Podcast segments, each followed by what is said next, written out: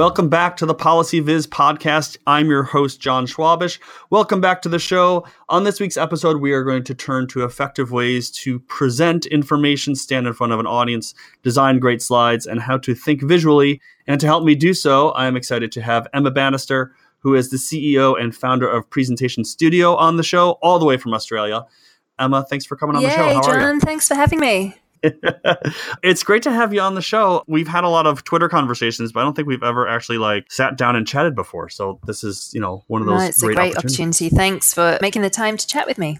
Yeah. So you have a new book out, Visual Thinking, which I do want to talk about. But for those who aren't familiar with your work, can you talk a little bit about your background and how you got started in this field of helping people give better presentations, create better design, and maybe a little bit to. about the, the so, studio? Um, I'm originally from the UK. I grew up there, went to school there, and only actually arrived in Australia in 2002. But it was when I was in London, I, I studied to be a graphic designer, and I loved visuals. I've always loved the kind of graphic design, more business side of creating, following rules and brands. And I went off to work for a German bank and we had these corporate brand guidelines that were so intense. It was like A3, about six inches thick, like huge and only six photos that I was allowed to use for the whole year. And it was there that I learned the power of uh, very strong corporate brand guidelines, but also how businesses were using PowerPoint to present. So all these fund managers and important presentations that were being communicated, but so badly. And I saw the opportunity of of mm. being able to help these people create more effective presentations.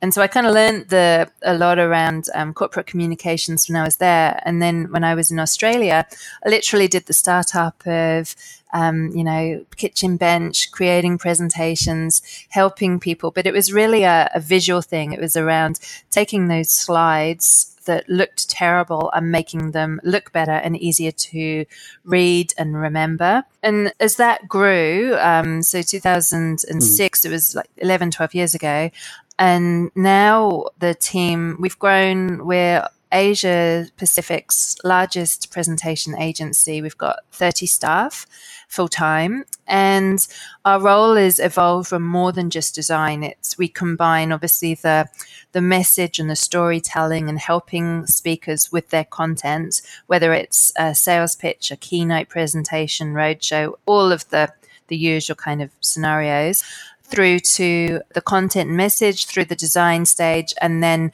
we now have the training component, which is helping people to champion their own teams so they can become experts themselves. So that is that's a pretty amazing story going all the way to, to 30 or so staff. Um, I am curious about any differences you see in folks who communicate um, in Asian cultures rather than maybe English speaking cultures in the UK or in Australia. Do you see differences across the different cultures in the types of content that people put on a screen and in the ways in which they present? Huge, huge differences. And it's mainly around the culture. So the, the culture is so different, even within Asia, the different pockets. So I was just mm. recently in Singapore, and you get a, a real mix of cultures in Singapore because it's kind of that transient training hub. And so it, when you're speaking there, your dialect has to be super slow. There's a lot of English second language speakers there. So you've really got to um, make sure that even the simplest things may be seen as culturally insensitive. So you really have to be aware of that. The jokes have to be pared back and the visuals that you use. I shared a story about Wizard of Oz and absolutely nobody in the audience had heard of Wizard of Oz. So you just things like that. You really have to do your research uh, you have to be very careful. A lot of my visuals, um, I had changed them before my presentations, but if everyone in the audience is a certain skin tone, you've got to be mindful that in Asia, it's very, very varied. So, I mean, we should always be varied anyway. So, those things are very, we've mm. got to be mindful of, and the stories that we're sharing as well. That's a great, interesting point um, about about connecting with the audience and even that somewhat simple way of thinking about what icons and, and images you use on your slides. Um, so I want to transition to your new book, which is uh, entitled Visual Thinking about presenting information and, and, giving presentations. So can you give us the give us the hook, give us the uh, the sales pitch on the book, and you know. We'll... I sure can. Look, everyone needs a book, so of course.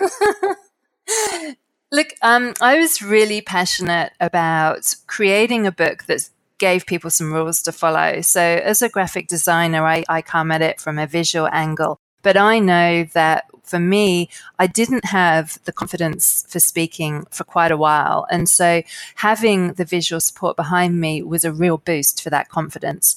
So for me to give people some rules that they can follow, simple guidelines as to what works on screen, what doesn't, it was an opportunity to help people and, and help them to make their story more meaningful and memorable. So the book is a real kind of how to guide. It's very visual, simple.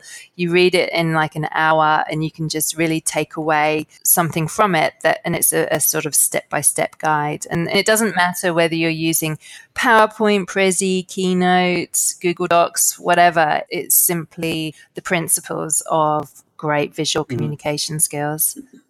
You know, it's interesting that you say you started creating better visuals to help support your confidence as a speaker. Do you find that most people, when they're pre- preparing a presentation, that they're more nervous about the visuals they're going to show or the actual act of standing in front of an audience and speaking? You get a real combination. The, you get the overly nervous and the overly confident. So the overly confident are just as bad as the overly nervous in that they kind of just keep talking and don't shut up and um, they don't even care what's on their slides, and, and they should. And then you get the ones that are really nervous, but they're actually the ones you really want to hear from. They have so much to say, uh, and it can quite often be women. And, and in A- Asia Pacific, the culture is really to not stand up and speak up. So these these important messages don't get heard.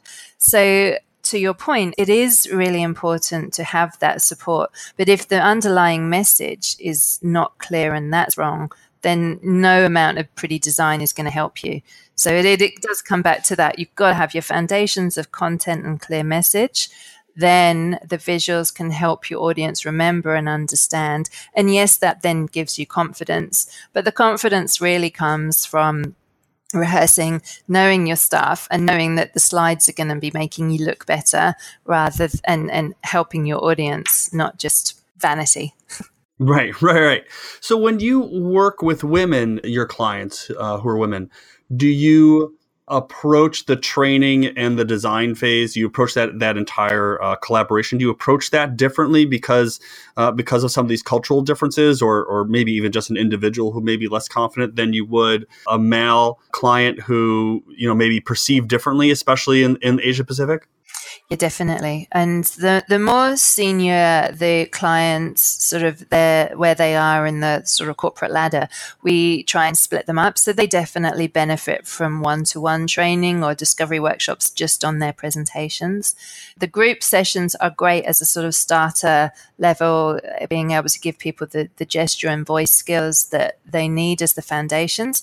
But then you have to really start targeting the individual challenges. And culturally say, for example, Japan, it is oft common that you can go into a meeting in Japan and people will sit there with their eyes closed and they are listening intently to what you're saying. They're not all sleeping. So you know if you if you're presenting to an audience with their eyes closed that's quite a different experience to a very animated more Western audience. I know that when I go to America and speak, everyone thinks I'm very quiet and soft. I'll be, I can be animated, but I come across quite um, calm, natured. Whereas here, that's that's what goes down in Asia. You know, we it's so different. So you've just got to work for your audience. That's it. You've got to un- understand them and, and know what works. Yeah, that's fascinating. Do you give tips to people about if, especially if they're traveling? I mean, you already mentioned that that Asia's you know has a lot of variation in some of these cultures and norms. Are there tips that you give some of your speakers? You know, if you're you're helping them prepare a presentation, but they're going to go to Hong Kong and then to Beijing and then to and then to Tokyo. Do you do you try to you know maybe educate them on some of these different cultures and norms? A lot of it is the same sort of principles. You know, we, we sort of say keep the, the text heavy um, slides, obviously can't go on the screen. Whether you have your sort of presentation first and then you can have your workshop discussion to go through the more complex information. Um, that's, that's kind of generic worldwide.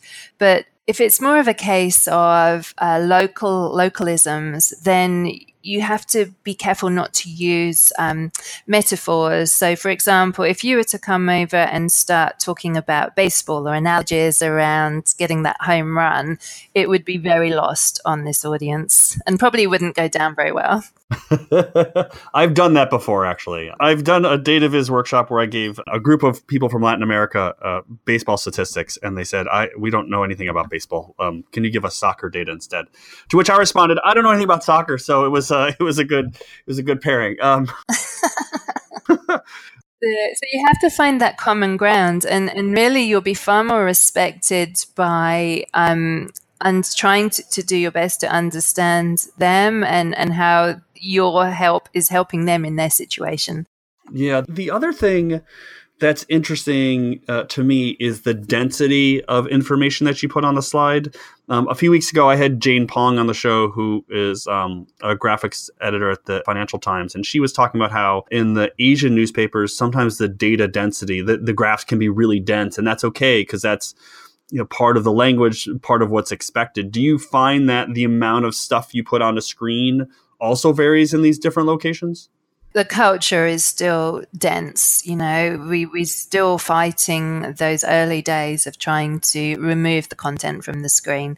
I think it's more habit than anything else. You know, so we're still going through that curve of educating people what works, why it works, and and setting that precedent from high above so that knowing the others can do it. So there's no reason for them not to change and that's what we're trying to that's what we're trying to affect now right right well let's turn to some of the things that you have seen and have tried to help people fix uh, when it comes to presentation so let's start with um, some of the biggest mistakes you've seen people make when it comes to designing slides Perfect. Well, so for the design side, it's still very much those text heavy, um, really distracting, pointing over here when everyone's reading over there. And I think that that can be um, so confusing. If the audience is left to try and work out what you're saying then there's a, a really big gap there. And that that is really the common thread. I see people all the time saying, well, we just put everything there and you're literally leaving it to the audience to try and come to their own conclusions.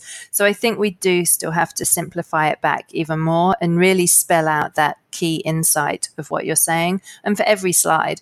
So, you know, making it as simple for your audience to act and remember. And that's, that's still very crucial because these messages just don't, they don't get worked out either. Um, and then I think really it's just about trying to find your point of difference. So I was in India a couple of weeks ago, and in Mumbai, which is the city where I was, there's 20 million people. And they are all fighting to be heard and to have their message stand out. And when you've got so many people all fight, you have to stand out. You have to be remembered. And so that's our opportunity. So we need to think through, plan and prepare our information more clearly and do something different so that you will be the one that's remembered. And that, that's crucial. Yeah. Do you have a, a, specific method that you try to work through either for yourself when you're giving a talk or, or with clients on the planning and preparation stage? So we're now providing the visual story training through Asia Pacific, which is from the Duarte um, training. And the fantastic thing about that is we actually give people a guideline in terms of how to go from those text heavy slides to working at the, the what's the important bit of this. So we put all this information up. What diagrams can we use to visualize that information so it is more memorable? And it's not just a case of 20 photos isn't going to be any more memorable than anything else. So it's got to be a balance of infographics, key text insights, and really being clear what it is you're trying to say, and then what visual supports that. And that is often the bit, it's an afterthought, you know, it's so easy to just open up a presentation tool, start writing. So we give people the tools to map out what that overall objective is and then how they're going to measure that success and then how they can take the audience on that very visual journey, but it's mapped out with the content. So makes it easier to follow the rules. Yeah, to follow the rules and to set it up all the way from the beginning of what you want your audience to do when you're done. Yeah. And I think one of the things that I try and bring up is do you even need this presentation? And that sounds a bit bizarre coming from a presentation expert, but you know, the cost of having all of these meetings and bringing everyone together to read from your slides, that's so expensive. So we need to really grasp that opportunity. If this is your face to face or online to online, human connection. And that's that's what I talk about a lot in the book of a presentation. The difference is that human to human connection. We're making it personal and real and memorable. And otherwise it is just a spreadsheet or a document that can be read in their own time.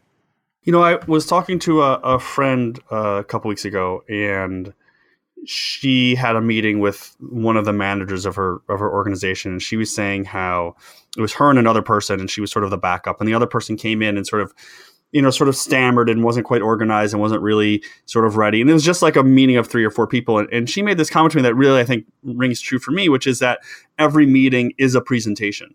Do you sit down with people and say look yeah you may not need to be on the big stage with the big screen but even if it's just going to be five or six of you it, you still need to plan and prepare and, and have your exhibits ready and your visuals ready Oh, totally. And and if you can't, cancel the meeting or postpone. But your audience are you're, you're going to be on the back foot if you are not prepared and ready. And it's that opportunity to be remembered for the right reasons. And your audience are going to instantly hold that against you if you're not prepared. So take that time. I, guys, tell everyone how long you're going to talk for. So whether it's everyone, I'm going to share my point of view for five or 10 minutes, then we can have a roundtable discussion or whatever you're planning to do. So everything is around earning the respect of your audience and showing that you've prepared. And why would they give you their time otherwise. Time is the most valuable thing we have on this planet.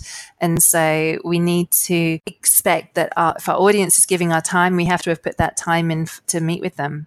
Right. Yeah.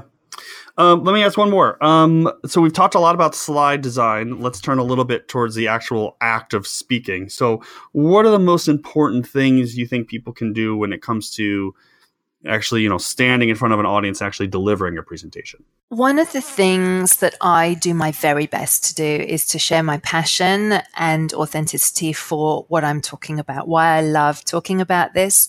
And I always share those personal experiences of how when I started, I was even too scared to start talking at a boardroom table, let alone an auditorium of 3,000 people.